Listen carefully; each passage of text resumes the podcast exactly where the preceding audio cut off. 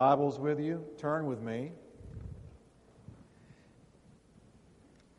to Mark's Gospel, chapter 6. And while you're turning, let me say next Sunday, a new marriage class begins. How many of you can say, I could stand seeing my marriage uh, strengthened? It's never, it never arrives, it always needs some strengthening. Can I see your hands? All right, there's a few brave souls.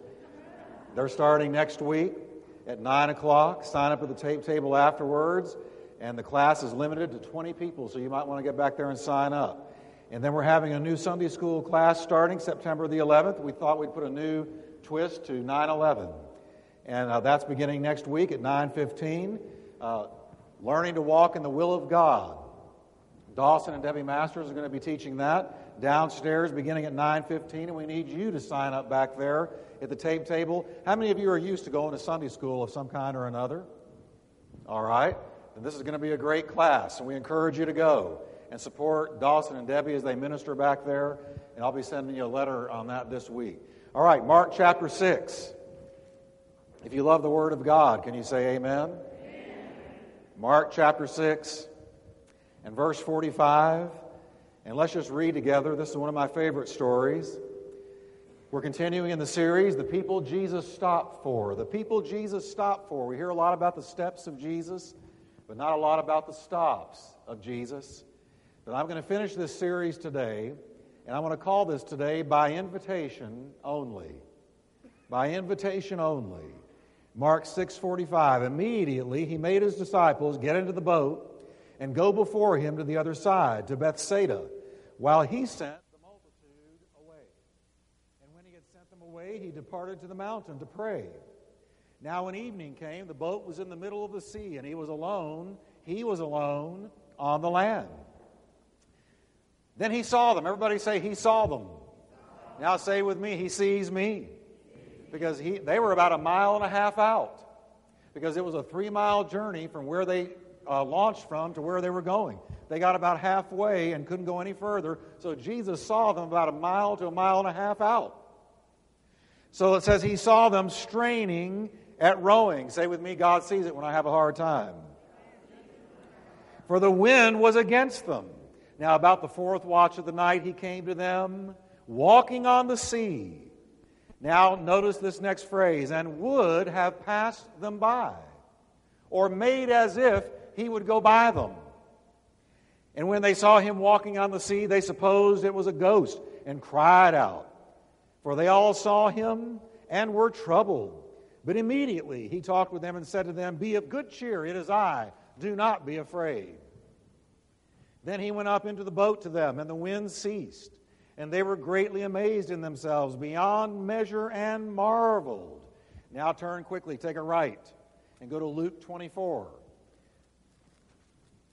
verse 28. And I want to read two verses out of this story. This is the story of the two disciples on the road to Emmaus in verse 28 of chapter 24 of Luke. Then they drew near to the village where they were going. And look again, but he indicated or made as if he would have gone farther. But they constrained him, saying, Say it with me, everybody, abide with us. That's a great prayer. Abide with us. For it is toward evening and the day is far spent. And he went in to stay with them. He went in to stay with them. Father, we thank you for your word today. Bless it to our hearts in Jesus' name. Amen. Can you say with me, Lord, abide with us?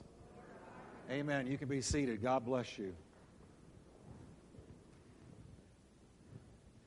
In our two stories that we just read, something very intriguing takes place, and I want you to notice this.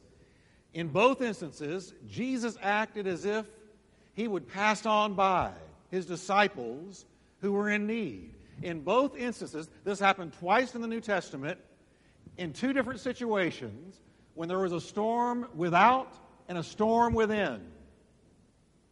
Jesus acted as if he would pass by his disciples who were in need. Now, watch this. In Mark, the disciples are in a storm at sea. They've been desperately rowing toward Bethsaida for about nine hours and getting nowhere. Have you ever felt like you were rowing in life and getting nowhere? struggling towards something and getting nowhere, trying to make something happen and getting nowhere. And the Bible says that here they were rowing for nine hours. There was a storm at sea. There was a wind against them. And the uncanny thing is, Jesus is the one that told them to get into the boat, and He's the one that told them to go across. That tells me just because He tells you to do it doesn't mean it's going to be easy. Because they were obeying Him, and in obeying Him, they ran against this resisting wind for nine hours. Now, if you'll notice, the same story is told in Matthew, and in Matthew's account of the same story, Matthew focuses on the stress, the stress the boat was put under, and it reads literally out of the original language like this The boat was being put to the test by torture. The boat was being put to the test by torture. Mark's account focuses on the stress the disciples were put under, and the same language is used. We can interpret it this way the disciples' endurance was being torturously tested. Have you ever felt like you were in a test that was torturous? in a test that took you to the brink, in a test that took you to the edge, in a test where all your natural resources and strength ran out. That's what they experienced right here. The boat was being put to the test by torture, and the disciples' endurance was being torturously tested. Now, it says in the fourth watch of the night, Jesus came walking to them on the water. Nine hours of rowing, nine hours of failure, nine hours of the fear of drowning, nine hours of discouragement. Finally, Jesus comes walking to them on the water. While Jesus went toward the boat, here's the interesting thing to me the boat, he, he took a course, he took a direction that would have led him by the boat. He wasn't walking right up to it to get in it, he was walking by it. Sort of like, hey guys, I see you straining in your rowing. Excuse me while I just walk on by. Now, I want you to hold that thought, and let's look at the next story just for a moment. As the Middle Eastern sun rose slowly over Jerusalem on the first Easter morning, two men walked slowly down a lonely dirt road toward a small town called Emmaus. There was a storm not outside, but there was a storm in their soul.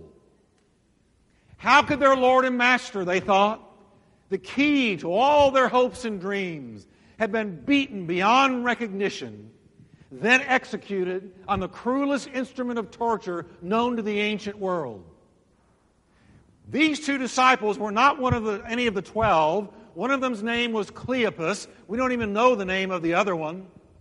But they were disciples of Jesus Christ, at least on the outer fringe.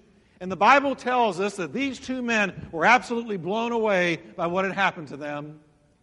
They did not expect Jesus Christ to die the way he did. Every one of those disciples fully believed that Jesus was going to take over the world, take over the Roman Empire, and bring peace to earth. He walked on water, he raised the dead, he healed the sick, he cast out devils. No man ever spoke like this man. It seemed like he was always in control, and then suddenly, chaos. Suddenly, Jesus is not fighting back. He's not speaking a word to deliver himself. He is not passing through the crowd as if he were not there, but he is arrested. He is tried in kangaroo court. He is beaten where you couldn't even tell who he was. And then he is hung on a cross. And to their sheer shock, he died. They have tried for three days to grapple with this reality, their stability, their foundation, their hope their security was yanked out from under them like a rug. They did not know what to do. They did not know where to turn. He was all they had known for three and a half years. Now he's gone. They're walking down this dirt road. The sun is rising. They don't know where they're going but to this little town. They're going to lick their wounds. They're going to get over it. They're going to try to put their thoughts together. They can't make hide or hair out of this. They can't make sense out of it. This is something they did not expect. Suddenly their world has caved in. They're talking as they walk. Can you believe this happened? I can't believe this happened. Can you believe it? I can't believe it. How could he have let it happen? We thought he was going to take over. We thought he was the answer. We thought he was the Messiah. They're walking, probably from time to time weeping. Suddenly, a stranger eases up to them. I don't know why, but they can't tell who he is. This stranger feigns ignorance, and he says, What's the matter with you guys?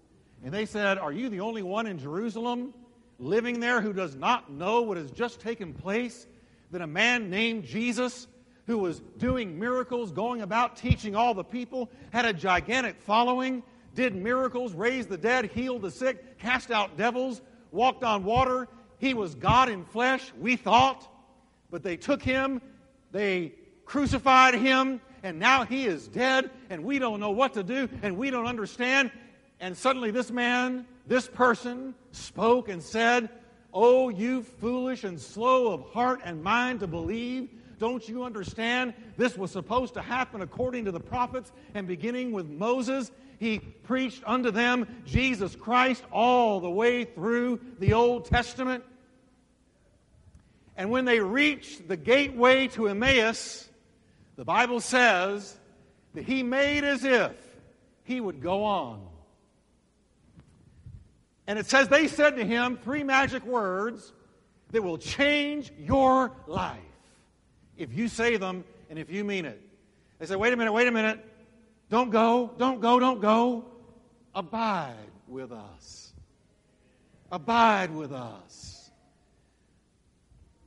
One commentator says he made as if he would have gone on, and he would certainly have gone on if he had not been urged to stay. Now, I'm going to say that again because we need to understand this about the dealings and the ways of God. He made as if he would have gone on, and he would certainly have gone on if he had not been urged and asked and entreated to abide with them.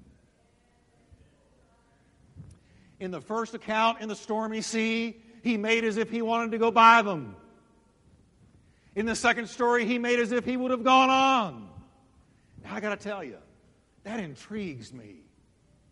I want to know why God, wrapped in skin, God incarnate in the person of Jesus Christ, would two times, with two sets of people, strangely, intriguingly, act as if he's going to pass on by them in their hour of greatest need. They're in a storm at sea. They're exhausted. They're depleted. And he made as if he would go by. These two men had a storm in their soul, but he made as if he would go on. What is the answer? Now, for the last six weeks, we've looked at some of the people that Jesus stopped for. Now, watch this. He stopped for the woman with an issue of blood who sought him and touched the hem of his garment and was made whole. He stopped for her. He stopped for Zacchaeus the man with a question who went looking for Jesus and climbed the sycamore tree that he might see Jesus. He stopped for him. He stopped for the widow with a broken heart who, lost in her pain, didn't even seek him at all, but he stopped for her. He stopped for a helpless man at a pool who needed to be shown a better way, that there was a better way than sitting in a pool hoping for a miracle, that the miracle giver was standing right next to him. He stopped for him and he stopped for a blind man who cried out for mercy above the crowd and would not be silenced. He stopped for him. But in these two instances, he acted as if he would pass on by. His disciples, who had a storm without and a storm within, why would he do that? Why would he do that? Why didn't he stop at the boat to help the 12? Why not just go right up to the boat and say, Guys, I'm so sorry I'm late getting here. You've been rowing for nine hours. I apologize. I should have gotten here sooner. Let me get into that boat and help you. But no, he just passed by. Why would he seem to walk away from two dazed and confused disciples when a storm was going on in their soul? Why would he make as if he was just going to go on by? Why act this way? See ya. It's been real talking to you. God bless you. Have a good stay in Emmaus. The answer is simple, folks. There are times Jesus stops by invitation only.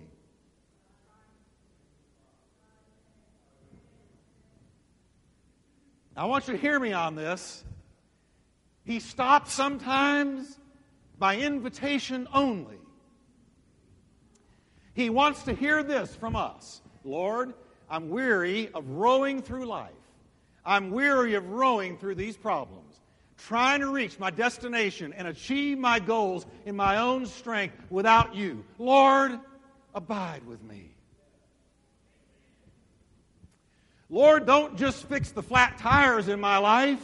Once they're fixed, I want you in the car. Come on, everybody. I want you in the car with me, Lord. I want you riding with me. And then, if I really get smart, I'll ask you to take over the steering wheel. But I don't just want a flat tire God. I want you in the car with me, Lord. I want more than a 911, good only for emergencies, SOS, help me out of a jam, God. Abide with me, abide with me, abide with me. You see, I believe to a lot of people, Jesus is a rescue helicopter. We only call on Him when we're in the rooftops and the water is rising and there's no way out but Him. But until we get to that place, we'll do it on our own strength. But these men realize there comes a time when Jesus won't fool with you unless you say, Abide with me. He comes in by invitation only. There are some places in our life, and there are some places in your life right now, and in mine, private rooms in our soul, locked doors through which He will not walk, but by invitation only. He won't come into some of your habits. He won't come into some of your problems. He won't come into some of your vexations. He won't come into some of your fears. He won't come into some of the situations you've gotten yourself into, but by invitation only. You say, you say, why hadn't he shown up in my deal? Have you invited him into it? You say, well, I think I have. I've said, God help me. Well, even the devils say, God help me. Even devils believe and tremble. But if you said, Lord, this is a mess, I invite you in. I will do what your wisdom tells me to do. I'll do what your knowledge tells me to do. I'll do what your spirit tells me to do. I will submit to you. I will submit to your word. I will submit to your ways. Listen, it doesn't do any good to resist the devil unless you first submit to God. That's why a lot of people say, Devil, I rebuke you. And he doesn't go anywhere. He does this at you because you're not submitted to God. You've got to submit to God. You got to repent before Him. You got to get your heart right. You got to get your life right. You got to get your ways right. Then you can rebuke the devil and he will flee from you. But there are some things he only comes in by invitation only. So, Pastor Jeff, that's not really very nice of him. Oh, he's a gentleman. I learned a long time ago the Holy Ghost is a gentleman. There are things he will not touch unless you invite him in. You got to say, Lord, Lord, Lord, Lord, please get into the boat. Please get into the boat. I've been rowing for nine hours in this marriage. I've been rowing for nine hours in this debt problem. I've been rowing for nine hours in these temptations and trials. Lord, I'm not getting anywhere in my own strength. I'm not doing anything in my own strength. I'm not being successful in my own wisdom, my own brains, my own talent, my own charisma, my own abilities. I'm rowing and I'm sweating and I'm about to go under. Lord, get in to the boat. There are times He's walking right past you. You say, Lord, don't you see what I'm experiencing? I do, I do. Pray for you. Because up to now, you haven't really asked me in. You haven't asked me to help you. You haven't asked me to come into your situation. You haven't invited me. Oh, you, you've done some lip service, but you have not allowed me into your pain.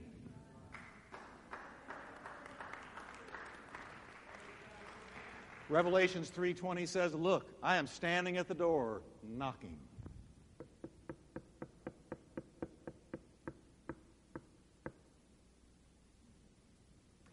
If one of you hears me calling and opens the door. Opens the door. Who opens the door? According to Jesus, we do. He knocks. Excuse me, Lord, I'm rolling. I'll work this thing out. I got it all together. Thank you that I'm saved. Appreciate you getting me off the roof. He says, You don't understand yet, do you? you haven't reached the end yet, have you? Well, I'm right here knocking, and I'm just waiting. Uh, I appreciate it, Lord, and I really do believe in you. I'm going to church every Sunday, and I'm paying my tithe even, and every once in a while I even break the door open on Wednesday night. Thank you, Lord. You're such a good God. Oh, what a mighty God we serve. Excuse me while I work it all out myself. And he sits there. You ready for my wisdom? Are you ready to break? Are you ready to give up? Are you ready to let me in the boat? Are you ready to quit your fighting? You ready to get rid of your pride, your self reliance? I will come into his house to share his meal. You know what that meal represents? His life. If you hear him knocking and you open up that door, that even you don't go in sometimes. It's in your soul. Even you don't go there sometimes. You try to act like that room is not even there. Oh, we don't go in that room. We go in this room. We go in the main dining room. We go in the living room. But there's a room back there in the back quarters of that house. Even I don't go into. It's been locked for a long time. But don't you know something is in there that stinks? Don't you know that He wants into every room in your. But Lord, that's where I got hurt really badly. That door will always remain locked, but you don't understand. Till you let me into that door and into that room where there are those dead bodies and those major issues, there are certain things I can't do with you. I'm knocking on the door, but you've got to open it. And if you open it, I'll come into his house to share his life with him, side by side with him. Now, I want to guarantee you, to a lot of people, Jesus is a rescue helicopter when you get on top of the roof and the floodwaters are coming in, bodies are floating by, sewage and all kinds of stuff. Then we call out and we want to be rescued. But as soon as the helicopter lets us down on safe land, appreciate it, Lord. Thank you. And we're gone. But there is a power, there is a power, and these two different circumstances show the power of saying to Jesus, Abide with me. I don't want you just to set me free. I want you to abide with me. I want to walk with you. I want to talk with you. I want to come to know you. I want you in the car. I want you in every room of my life.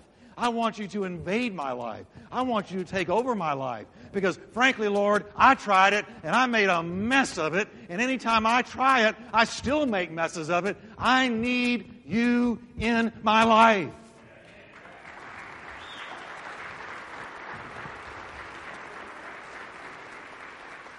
But Jesus says, I'm going to make as if I'm going to pass by unless I hear from you a, hey, no, no, abide with me. Two things are happening with every problem you face today. Two things. One, the enemy is wanting to frustrate, discourage, and even destroy you with your problem.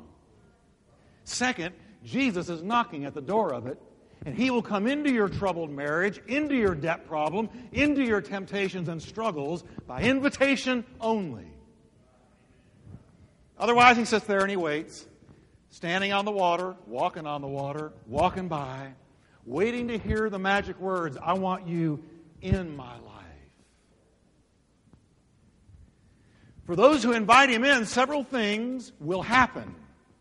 Now, you can have a 911 Savior if you want, and you will go to heaven someday if you have called on the name of the Lord in faith. But if you're one of these precious ones who catches it, what it's all about, he didn't just come to save me and get me into heaven. He came to be an integral, central person the central person in my whole life, in every room thereof.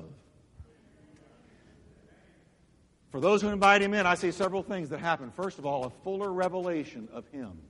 A fuller revelation of him. A fuller knowledge of him. If you invite him in to your life. The disciples knew him as the Lord who walked on water only when they cried out to him and he stopped at the boat by invitation only. They didn't know who he was. They didn't know who that was walking on the water until they cried out and invited him in. Then they saw, it's Jesus. He's a water walker. My gosh, I'm having a revelation of him I'd have never had, but by invitation only. The two disciples in Emmaus only realize who they've been talking to when he came into their house, they sat down at a table and they broke bread together. It says, when he broke the bread and prayed over it, their eyes were open and they realized that this stranger telling them all about Jesus Christ was Jesus Christ himself. And it was him visiting them and they saw him and he vanished out of their sight. And you know what? That totally restored them where they went back to Jerusalem and shook the world for Jesus Christ only because they said, abide with us. Come on, everybody. Abide with us.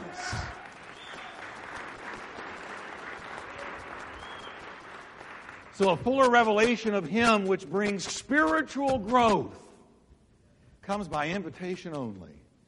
I can tell you, folks, I'm 52. I've been walking with God closely since I was 18.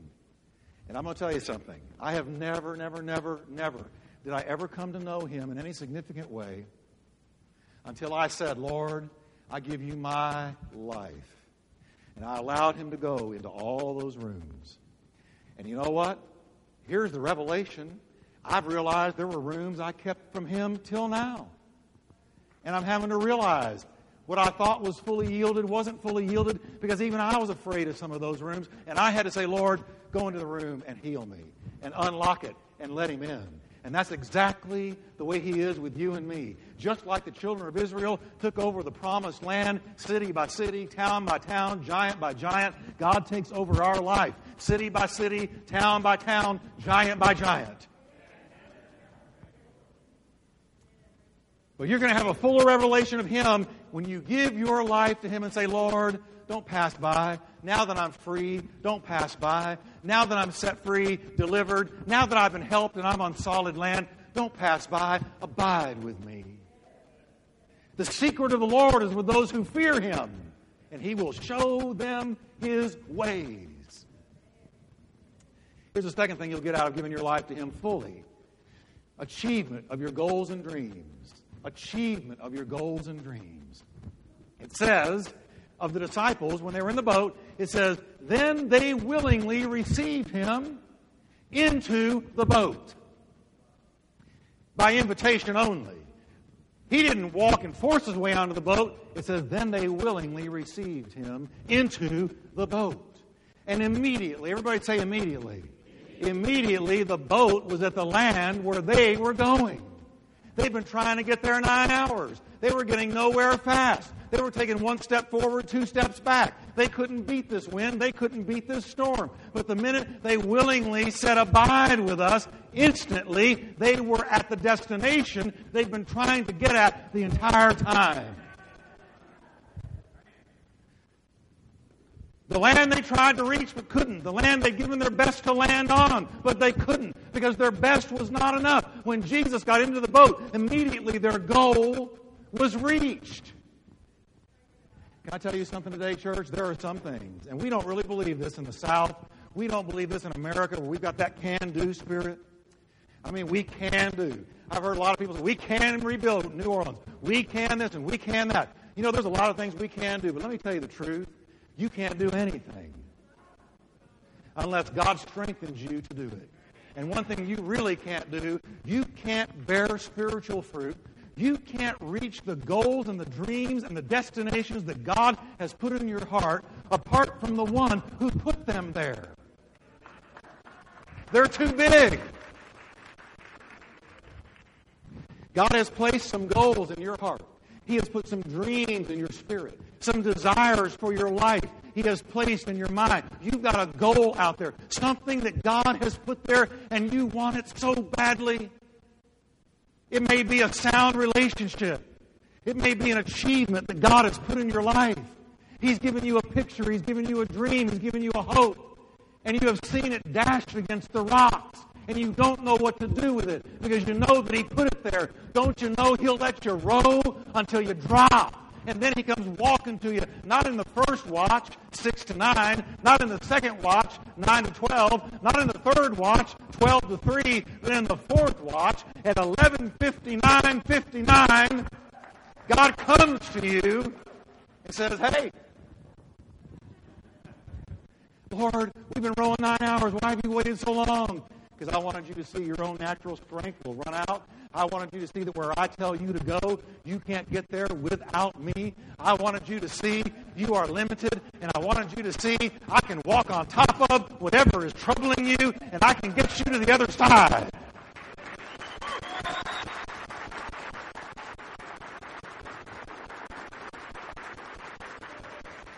Come on, give the Lord a hand of praise. Better than that. Yes. So that when you step out of that boat, on the other side, you can't get the glory. Here's what you'll have to say. Oh, it was a mess as long as I rode. It was a catastrophe as long as I did it in my own ability. But when I, by invitation only, let him in, I was there. To God be the glory. The power of His Spirit, the power of His grace, the power of His love, His incredible ability to pick me up and dust me off and set me on the right road and get me to this place I would never have arrived at apart from Him. Some of you today need to put down your oars. Put them down. Now, there's a third thing that comes from inviting him in, and I want to close with this. I want you to imagine for a moment with me a sea of faces. Just imagine for a moment a sea of faces. They're black, white, yellow, red, all ages, some of them look sad. Some of them look depressed. Some of them look discouraged. Some of them look confused. Some of them are dressed well. Some of them are dressed in rags. It's a sea of faces, and they're looking at you. Who are they? Who are they? You know who they are? They are those God has destined your life to touch. What a wonderful God we have, Paul said. He is the Father of our Lord Jesus Christ, the source of every mercy, and the one who so wonderfully comforts and strengthens us in our hardship and trials. And why does he do this? So that when others, the sea of faces, are troubled, needing our sympathy and encouragement in Will Rogers Auditorium, for instance, we can pass on to them the same help and comfort God has given us. I learned a long time ago, folks. When God does it for me, He doesn't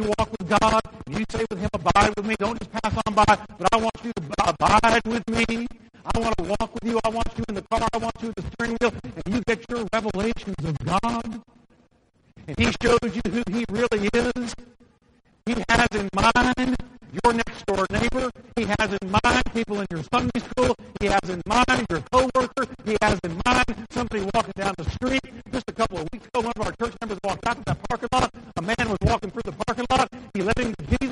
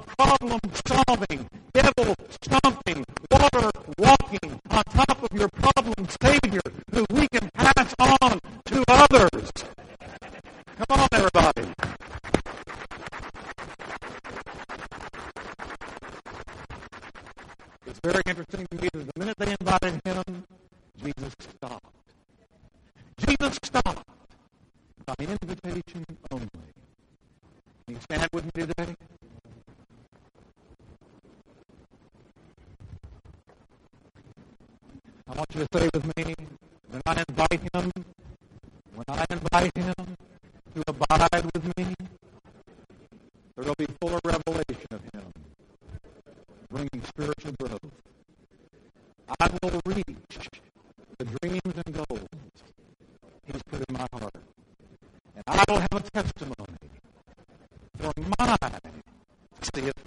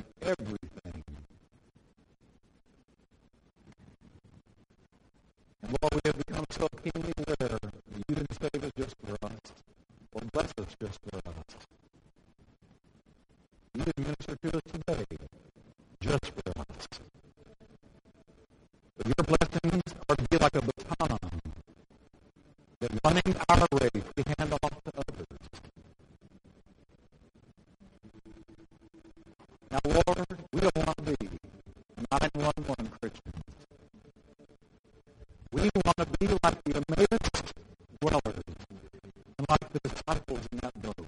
And we want to